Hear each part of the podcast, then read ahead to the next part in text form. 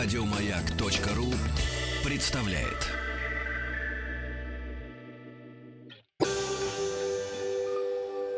Москва слезам поверит.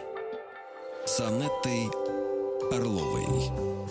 Добрый вечер, уважаемые радиослушатели. Меня зовут Рустам Вахидов в студии «Маяка» Анетта Орлова. Добрый вечер, Анетта.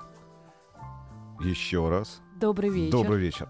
А, как всегда в это время, после 7 часов вечера по Москве, наш проект «Москва слезам поверит». А, пытаемся разобраться с вашими жизненными ситуациями, дать нужный совет, выслушать вас.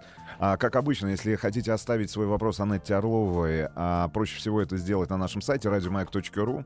Не забывайте, а, что можно отправить смс-сообщение на наш смс-портал 5533 со словом «Маяк», ну или дозвониться по телефону нашего прямого эфира в студию 8495-728-7171. Ну и начнем с тех сообщений, которые скопились э, на нашем сайте. А, Александр, 28, Москва. Анетта, добрый день, пишу вам, потому что, в принципе, уже отчаялся понять, что происходит с моей женой.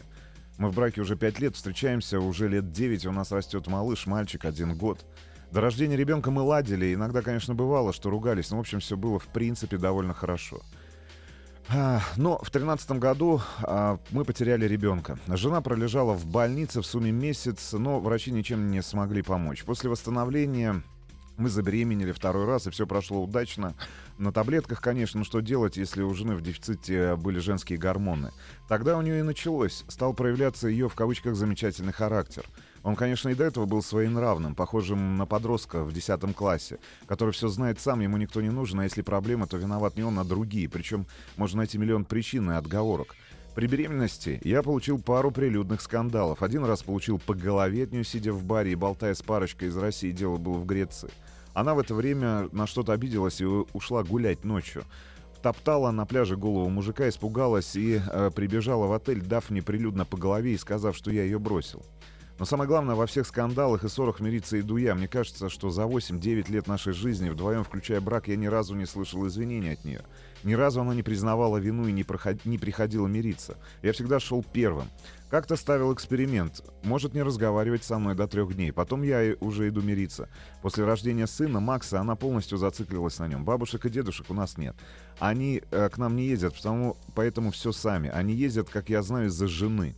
Потому что, по словам моей мамы, она постоянно от них дистанцируется, не звонит, потому что несколько раз они, пытаясь найти к ней подход и не найдя, бросили это дело. А теща мне прямо говорит, что у нее трудный характер, и все хором говорят мне, терпи и держись. Приходишь домой, встречают Макс и собака. У жены лицо кислое. Говорю, что случилось. В ответ молчание. Задаешь вопросы, срывается. Говорит, что ты меня копаешь, отвали от меня. Я по натуре человек общительный, не могу жить. Как в могиле, слава богу, Макс скоро заговорит. Буду хоть с ним общаться. Иногда вообще не отвечает мне и уходит. Иногда бесится на пустом месте. Например, посуда не помыта, начинается швыряние предметов. Говорю, успокойся, помою. В ответ Тишина. Если беседу продолжать, будет скандал. Стоит ли говорить, что после скандалов у нас нет близости несколько дней, потому что она отходит, а меня уже трясет от того, а, и я иду мириться сразу. Я не понимаю, что происходит. Хочу жить нормально, а не в могиле, где ее все бесит, в том числе и я, и где я не нужен никому, кроме собаки. Пожалуйста, помогите. Спасибо вам за, за ваше время и за вашу работу, Александр.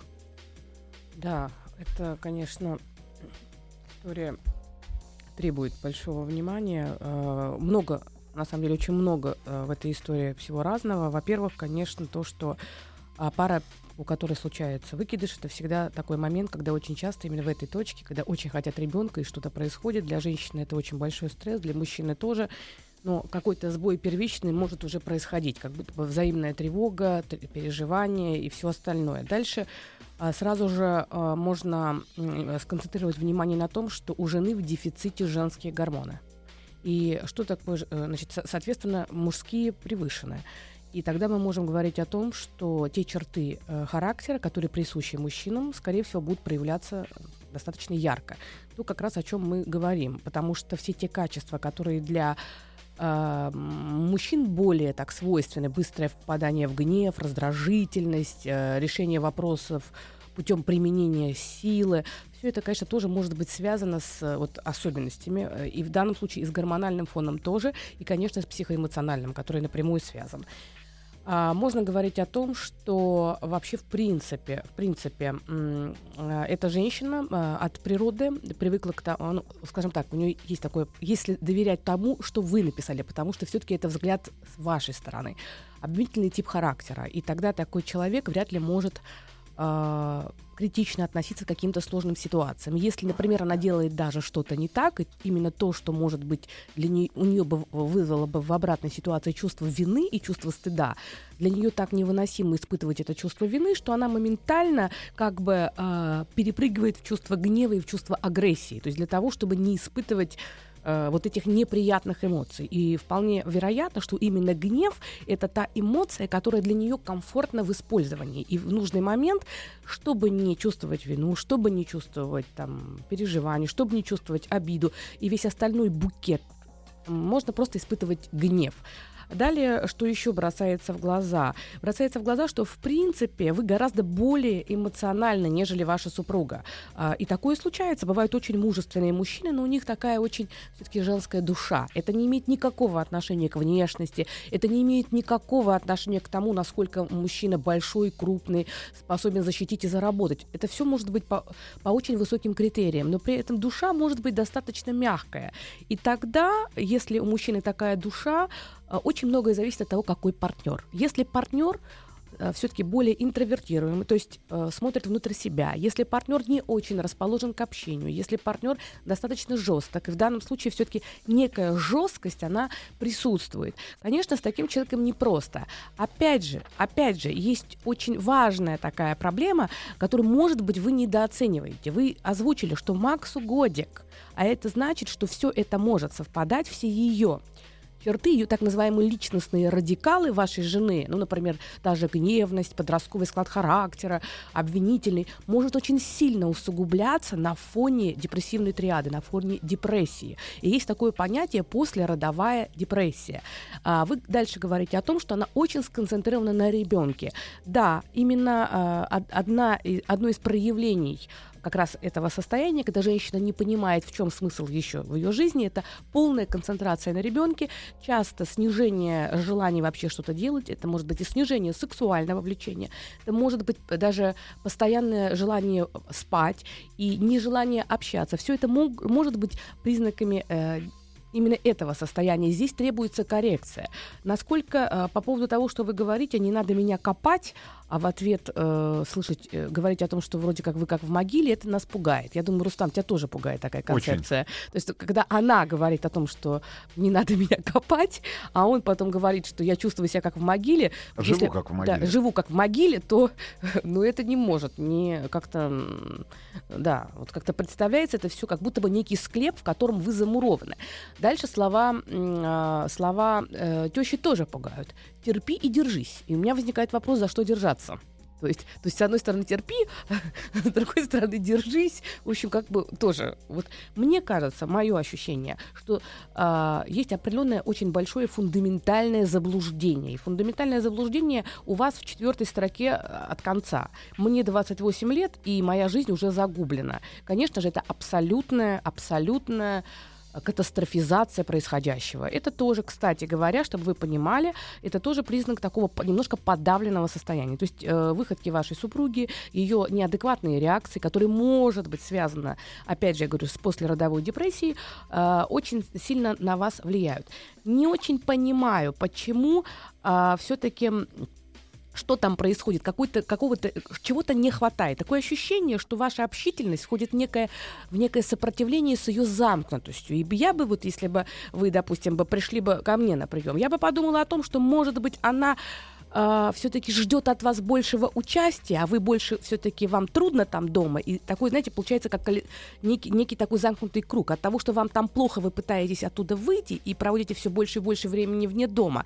На фоне этого ей еще становится хуже, ее депрессия усиливается, она подавленное состояние переводит в гнев и начинает вас еще больше гнобить. И тогда получается, что вот этот круг, он начинает как пружина усиливаться. А, наверное, а, я бы посоветовала вообще спросить вообще, а как она себя чувствует, испытывает, попробовать. Может быть, кто-то с ней поговорит. Я бы, э, наверное, был, э, подумала о том, что все-таки ваш ребенок, а, которого вы очень любите, который, которому годик, и то, что все-таки у вас еще к жене вот это слышится, есть чувство. Вам просто там тесно, темно, неуютно.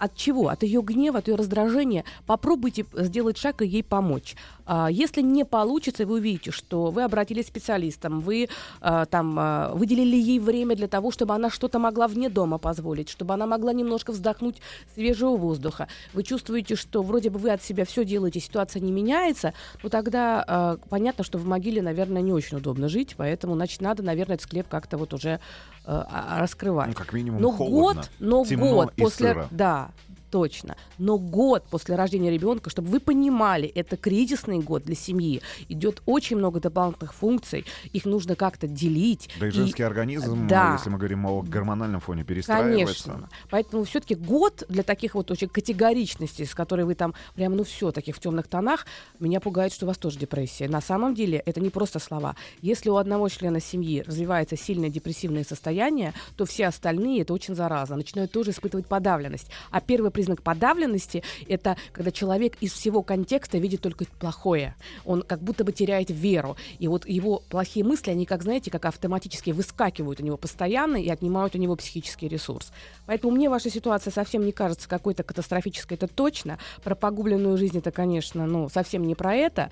Но то, что сейчас дискомфортно и важно это преодолеть, дайте э, какое-то время и попробуйте услышать ее тоже.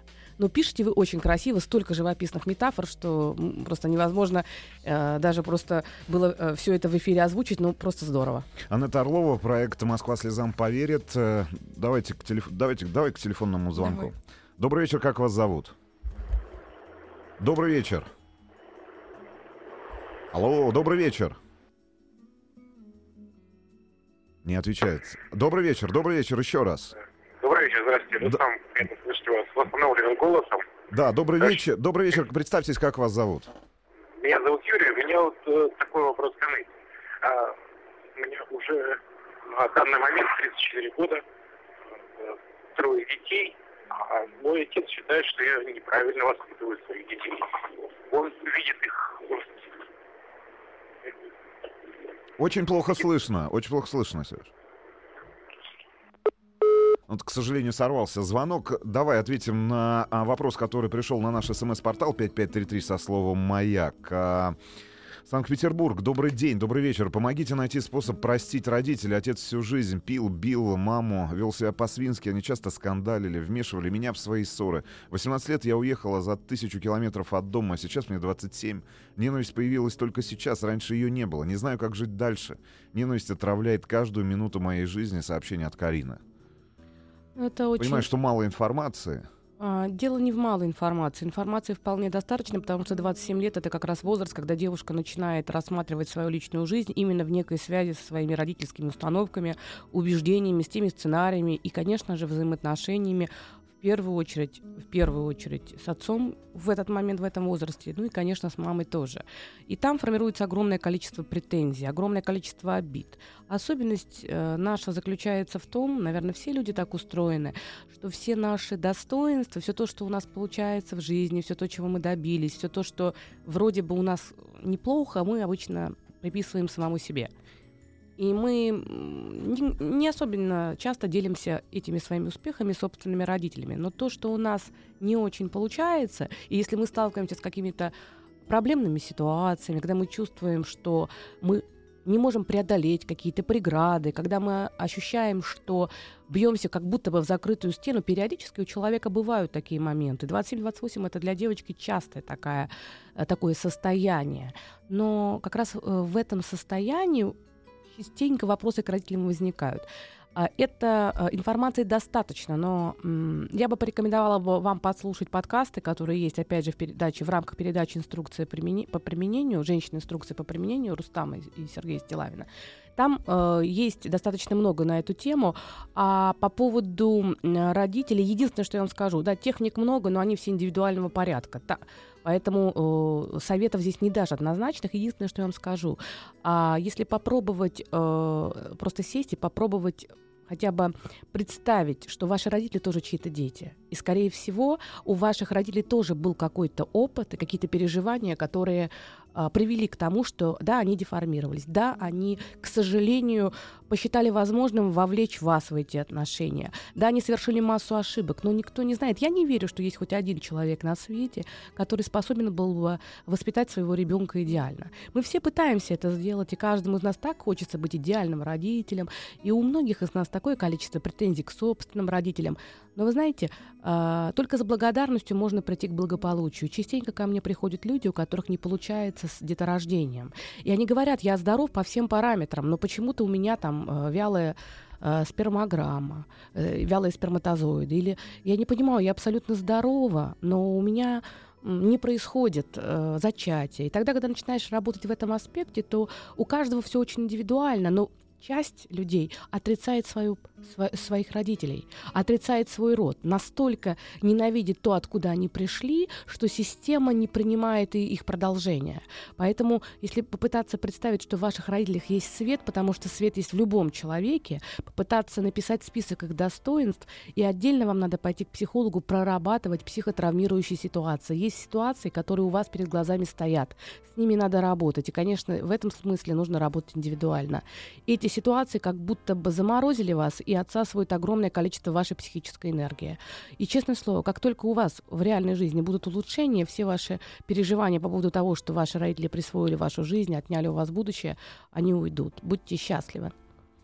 Давай еще на одно смс-сообщение, еще на один вопрос, э, который наши слушатели оставили на нашем смс-портале. Напомню, 5533 со словом «Маяк» мы успеем ответить до новостей середины часа, новостей спорта. Добрый вечер, Анетта, мне 27, Республика Татарстан, я зарабатываю больше, чем мой молодой человек, он еще учится и на 4 года моложе меня. Мы любим друг друга, у нас все хорошо, я переживаю, что он привыкнет к ситуации, когда я тяну все на себе и превратится в Альфонса. Как этого не, до, не допустить? Спасибо, Анна.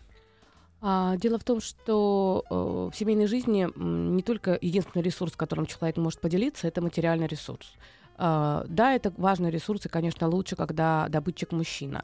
Но если мы попробуем представить, что ресурс еще бывает временной, физический, эмоциональный и, и всякого рода другой, то оказывается, что если есть у человека желание, если он готов как бы вот участвовать, то он может неким, э, в некотором роде компенсировать то, что он меньше зарабатывает. То, что это хуже, чем если зарабатывали, зарабатывал бы больше он, это совершенно очевидно. Почему? Потому что природа устроена так, что а, мужчина больше всего ценит то, что он делает сам. И поэтому, если у него получается что-то делать более эффективно, более лучше, если он способен своей женщине что-то давать, то именно от этого процесса давания, тогда, когда у него все это получается, он испытывает огромное удовольствие, он становится более сильным. И, к сожалению, к сожалению, если женщина начинает очень много давать, как бы пытается дать все еще больше, ну, например, очень частая история, двое э, молодые э, заканчивают институт, потом она берет на себя функцию работать, а он идет в аспирантуру, потому что ему нужно писать диссертацию. И вот она на, своей, на своем горбу вытягивает э, весь этот период с диссертациями, там рожают ребенка и все остальное. Но в тот момент, когда он становится уже сильным, ему хочется быть в другом статусе. А рядом с этой девушкой он этого статуса уже не чувствует, потому что она-то знает все, как было. И тогда он хочет, и когда он взрослеет, он начинает думать о том, как бы найти того, кто будет уже ему благодарен. Поэтому это очень тонкий момент. Лучше самому быть благодарным, чем когда вам благодарны, как это ни странно. Это проект «Москва слезам поверит». Анна Рова, меня зовут Рустам Вахидов. Вернемся в нашу студию сразу после новостей середины часа и новостей спорта. Опять 5533 со словом «Маяк» ваши смс-сообщения, ваши вопросы. Радиомаяк.ру. Ну и телефон нашего прямого эфира 8495-728-7171. Москва слезам поверит. С Анеттой Орловой. Москва слезам поверит. С Анеттой Орловой. Добрый вечер еще раз. Анетта. Добрый вечер. Меня зовут Рустам Вахидов. Продолжаем разбираться в ваших историях. 5533 со словом «Мэк» ваши смс-сообщения, ваши вопросы. Проще всего а, задать вопрос и рассказать свою историю на нашем сайте радиомаяк.ру. Там есть специальная форма. Не забывайте телефон нашего прямого эфира 8495 728 7171. И есть у нас телефон на звонок. Добрый вечер. Как вас зовут? Тимофей. Да, добрый вечер, Тимофей. Рассказывайте. Добрый вечер. А, вот у меня такой вопрос. Я вот 29. А, я э, раньше был сотрудником органов, и вот мне очень тяжело дался уход из органов в свое время. А с тех пор, как бы, э, э, я уже несколько раз менял место работы, вот каждый раз меня куда-то приглашают, и я с легкостью ухожу, так сказать, не ценя предыдущее место работы, вот, и хотел бы узнать, как бы это, ну, Я является ли это какой-то каким-то симптомом, вот именно после увольнения с органов, что я не могу найти себя в силовых структур, вот. Вот такой вот, если можно. спасибо. если- да, спасибо. Можно э, задать вам уточняющий вопрос? Все-таки вы э, работали э, в органах, и сейчас вы э, вот та работа, куда вы сейчас э, ну устраиваетесь, и потом у вас не получается. Это некий сила. Нет, все получается, наоборот, э, как бы везде ценятся, и всякий раз руководство удивляется, что я от них ухожу. Вот, ну, приглашают, допустим, с, да, работу с, в общем-то, незначительным относительным повышением зарплаты, да я всякий раз э, с легкостью ухожу, под- даже вот для себя ответ не могу найти, почему, вот, Э, ну, ухожу легко. Вот, А, а в, орга- в органах вам нравилось работать? Очень нравилось, но вот э, семейные обстоятельства. Ну вот похоже, так. похоже на то. Вы знаете, я сейчас, Тимофей, вам приблизительно скажу, но мне очень важно, чтобы вы для себя понимали, что э, я могу ошибиться. Вот, и это тоже э, такой важный момент. Э, попробуйте э, потом вот так вот представлять, почувствовать, отзовется то, что говорю или нет. Скорее всего, когда вы работали в органах, у вас было четкое ощущение, что вы делаете что-то очень полезное в глобальном таком варианте. Потому что чаще всего в органы идут, ну, это в лучшем случае, если мы говорим про лучший мотив, э, когда человек идет работать в органы, лучшим мотивом, лучшей мотивацией бывает это, значит, э, борьба с э, добра со злом и вся та история, которую мы частенько наблюдаем, да, на наших каналах в виде там всех этих замечательных фильмов, которые пользуются большой Сериалов. популярностью, сериалов, да, про разбитые там что-то фонари, про все остальное. Потому что это интересно, потому что это некая романтика. И мужчины с ярко выраженными мужскими чертами характера, мужчины, у которых достаточно много рискованности, но при этом они социально ориентированы, именно социально ориентированы, потому что при том же самом характере, если мужчина не ориентирован социально, а наоборот, то тогда он пойдет совсем в другую организацию. И Вот тогда они друг с другом как бы вот там вот это такой конфликт. Э, Скорее всего, когда вы работали, вы четко понимали ту миссию. Да, дайте, как по-другому сказать, смысл. Смысл, какой-то базовый глобальный смысл. А, Ну вот как для меня, допустим, смысл это психология. Я четко понимаю, да, какую пользу я приношу и что есть для меня результат моей работы. Я живу там в тех результатах, которые тех людей, которые ко мне обращаются. Для вас, скорее всего, смысл вашего такого профессионального роста это э, была та работа, которую вы выполняли. Да, она была, может быть, очень закрытая. Да, может быть, а, там а, вы не получали каких-то там супер-пупер дивидендов. Но для вас это был ваш внутренний смысл. Когда вам пришлось уволиться, потому что был выбор, и, скорее всего, а, вы поступили, может быть, даже и очень правильно, но это была какая-то инструментальная мотивация. То есть это была инструментальная мотивация, это мотивация, которая была основана на внешних факторах. То есть не та, которая была из глубины вашей души, а с требования среды, а, потому что выгодно в другом месте больше платят, потому что другой график. И, скорее всего, вам пришлось отказаться и отказаться вместе со смыслами от какой-то части себя. Скорее всего, та работа, которая у вас вне органов, э, вам не очень понятна. Где-то в глубине души вы не очень понимаете, почему вы должны работать на тех людей, на которых работаете. Свою работу вы выполняете хорошо, как профессионал, но внутренней удовлетворенности, понимания нет. И поэтому, как только получается где-то чуть получше, чуть побольше, такое, знаете, как формируется некое избегание. Я долго на одном месте не могу находиться, потому что я не понимаю, что это мое место. Нужно попробовать почувствовать где-то, что это ваше место. Надо придумать какие-то смыслы, почувствовать их в том, что вы делаете. Если вы обретете смысл, вам перестанет хотеться а, куда-то уходить. Наверное, нужно подумать, чтобы компания, в которой вы работали, может быть, чтобы она занималась чем-то очень положительным, что для вас будет ценным. И тогда, работая в той же самой службе безопасности, вам будет понятно, да, для чего вы это делаете. Спасибо огромное, Анетта. Вопрос, э, который Ксения оставила а, на нашем сайте радиомаяк.ру, Екатеринбург, 29. Здравствуйте.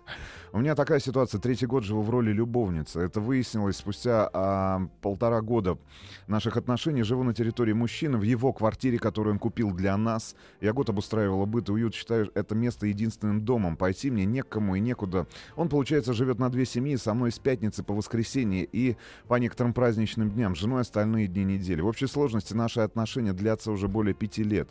До этого этого жила в гражданском браке 7 лет и рассталась. Ушла к этому мужчине, так как любила и верила в совместное будущее, так как в прошлых отношениях уже не видела смысла и чувства угасли совсем.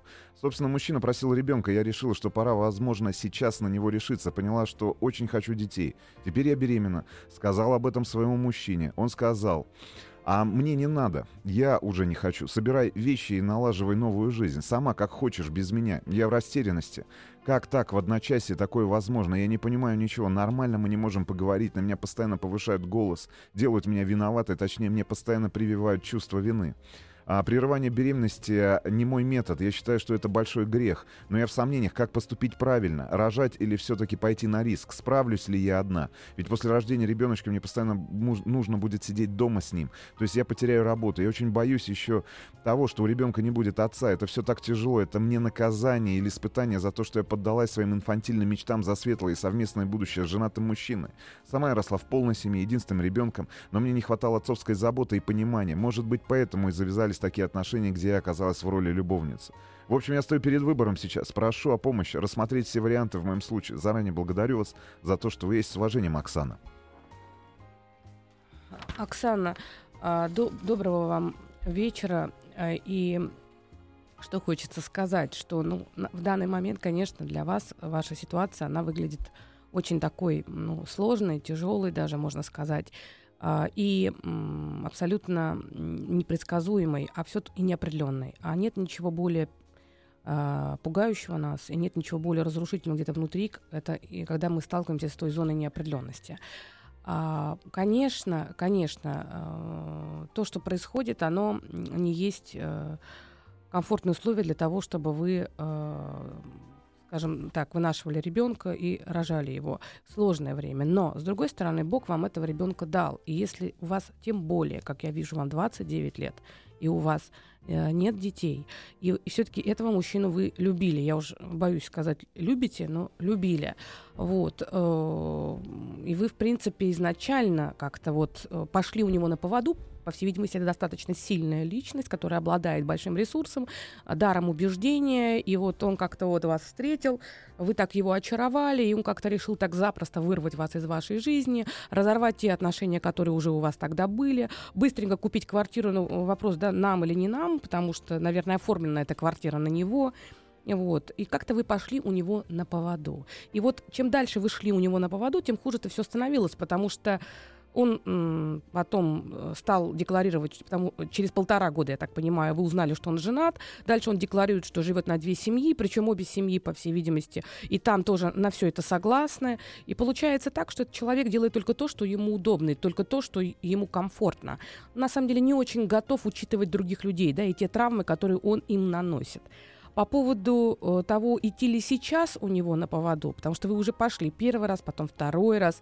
Первый раз, когда он вас перевез, второй раз, когда вы узнали, что он будет жить на две семьи. И сейчас как бы вот опять такая точка важная. Пойдете ли вы у него на поводу? Потому что он обладает даром убеждением, давлением, способностью влиять, и вы как будто бы превращаетесь в такого кролика перед этим удавом. Я так понимаю, что он еще и старше вас.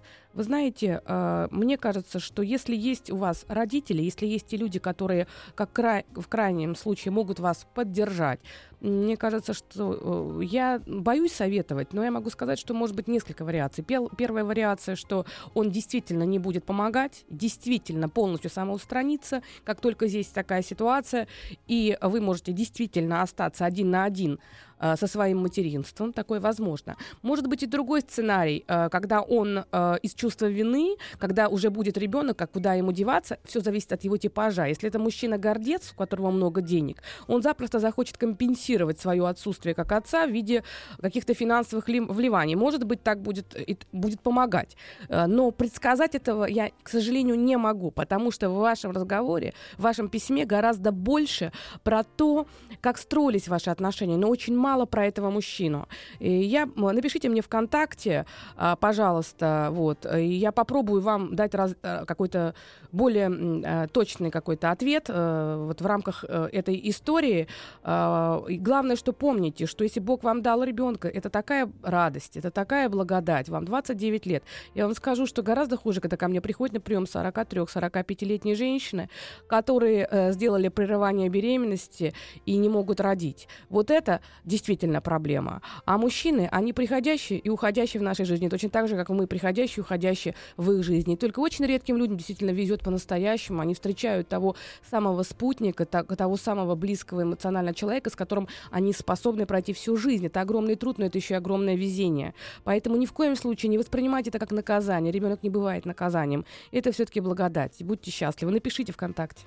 5533 со словом «Маяк». Еще один вопрос с нашего смс-портала. Аннета, как быть, если не могу терпеть мужа в пьяном виде? Бешусь внутренне страшно, в ярости. Сыну 10, он тоже видит его пьяным, хотя пьет только пиво, но раза 3-4 в неделю постоянно. Пару раз говорила, что уйду. На какое-то время перестают пить. Пытались родить второго малыша, но не получается. Знаю, что, скорее всего, потому что я ему перестала доверять. Работаю много, люблю работу, хотя и мужа люблю. Он врач, домой приходит раньше, зарабатывает чуть меньше меня.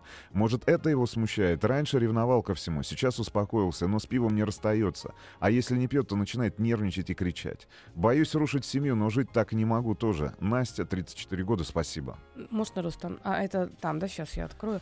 А, ну, то, что слышится, вот то, что как-то слышится... С, Пивной с... алкоголик муж. Да, да. И, э, кроме всего прочего, мне кажется, что... Зарабатывает чуть момент, меньше, врач. Да, мне кажется, что важный момент, что все-таки он а, чем-то очень сильно не удовлетворен. И прежде чем, как бы вот, ну, мне кажется, что принимать какие-то очень такие кардинальные решения вот э, в этих обстоятельствах, а, важно попробовать понять, почему человек пытается таким образом справиться со своей неэффективностью. То есть, по сути, вы сталкиваетесь с ситуацией, когда а, ваш муж э, переживает кризис. Какой кризис? Это вопрос, да, потому что есть понятие конфликта, есть понятие кризис. Кризис обычно затрагивает несколько сфер жизни человека. По всей видимости, это и сфера работы, это сфера реализации, это и интимная сфера, и личные отношения.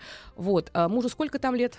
34 девушки. Ей, ей 34. Ну, соответственно, там вот какой-то такой возраст, если муж чуть постарше, то запросто может быть, что все-таки он как раз входит в этот, в этот возраст, когда кризис среднего возраста.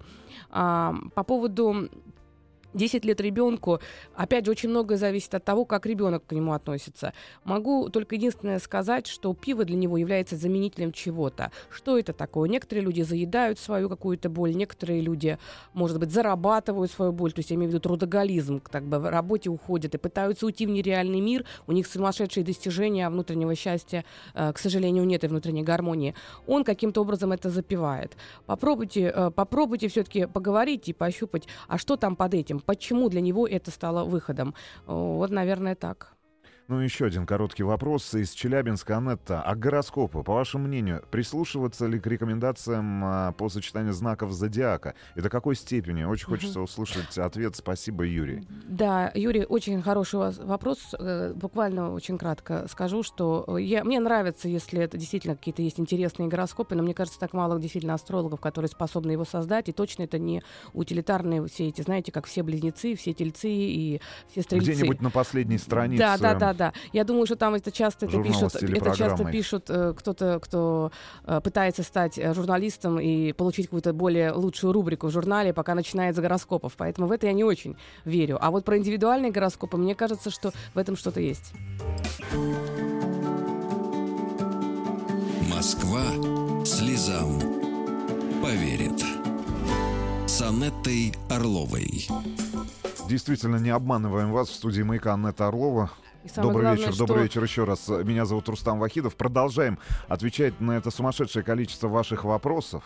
А, не знаю, погружаться в вашу жизнь. Даже не могу себе представить, что может быть интересней человеческих историй. Знаешь, это вообще особенное состояние, потому что, наверное, психолог это тот человек, который проживает много жизней. Потому что каждый, кто к тебе приходит, он приносит какое-то особое, совершенно вот такую свою личную историю и что-то уникальное. Это невозможно получить а, ни в какой другой, наверное, профессии. Поэтому я тебя понимаю. И ты знаешь, что я подумаю, думаю о том, что ты иногда так говоришь, что мне кажется, что ты сейчас прослезишься. Я думаю, может, передача так называется «Москва э, слезам поверит». Это, э, как ты знаешь, вот как-то отзывается даже. То, то, утром, у, утром у Сергея ты по-другому выглядишь. Есть у нас телефонный звонок. Добрый вечер, как вас зовут?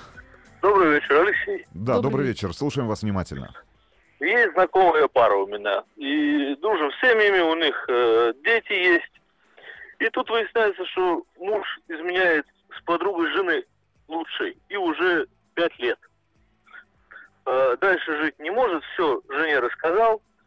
и предлагает сам оставить все как есть, жить вместе, втроем. Супруга готова простить его, э, если только подруга уйдет из жизни их. Но сама она вообще не представляет, как ей дальше жить и что вообще ожидает эту пару в дальнейшем. Вопрос?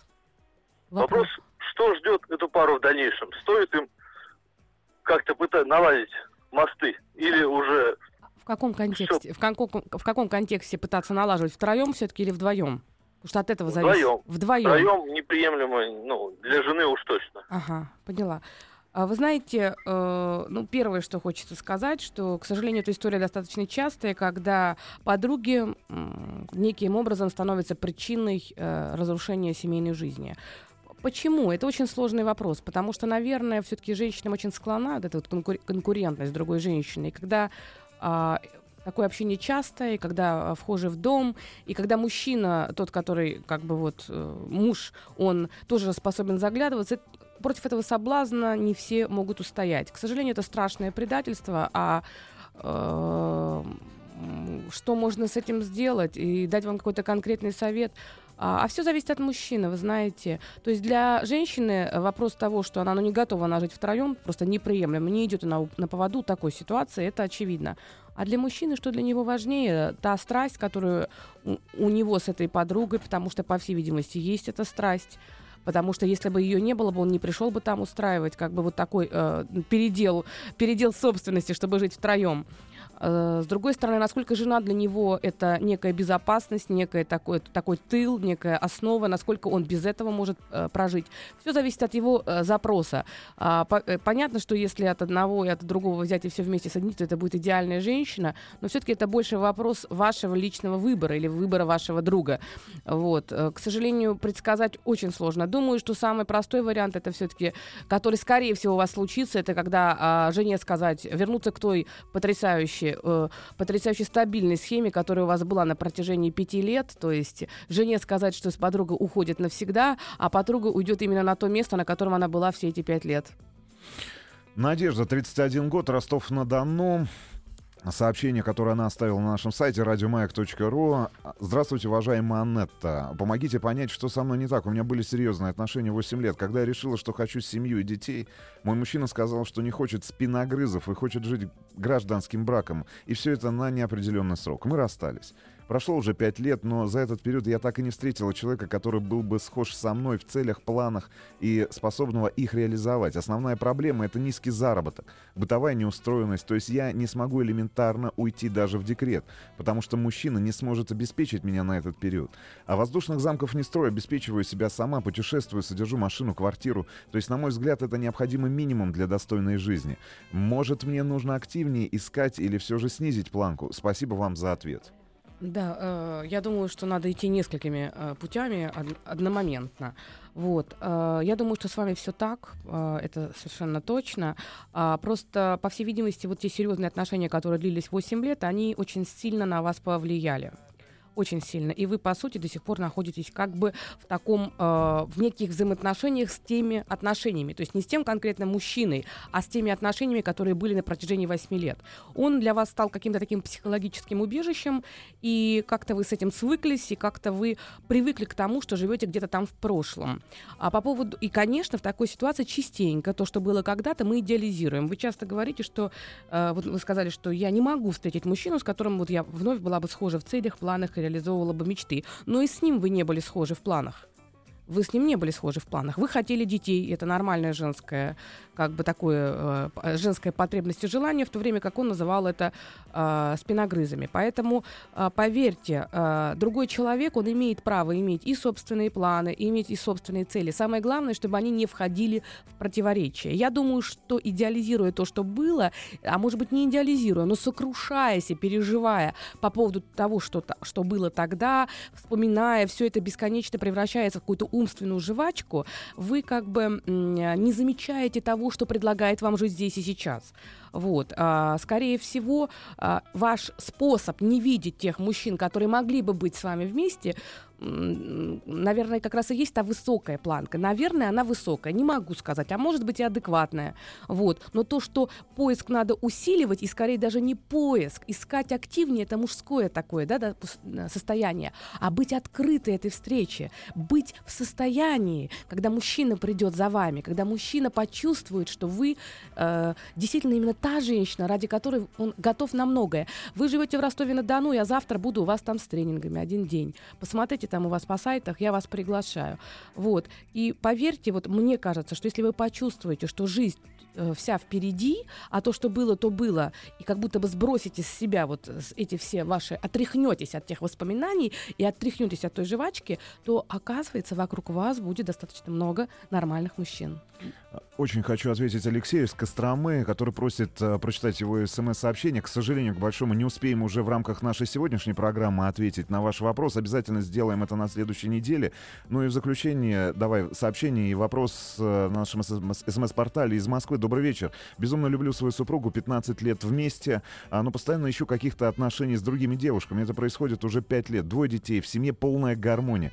Почему так со мной происходит? Все очень просто. Скорее всего, вы ищете не новых отношений, потому что вы в отношениях с супругой, а скорее всего вы ищете тех женщин, которые отреагируют на вас как на мужчину, и вы вновь почувствуете, что вы еще можете очаровывать. То есть это корнями уходит, наверное, в вашу мужскую самооценку, ваше желание постоянно чувствовать себя не на скамейке запасных, а в активной игре. Самое главное, чтобы э, в этих поисках, потому что, конечно, они достаточно поверхностные, это, конечно, так называемый товар-субститут, то есть товар-заменитель, вот, чтобы вы не утратили что-то очень важное, потому что когда таких историй становится очень очень много, в какой-то момент можно утратить способность действительно ценить то, что настоящее.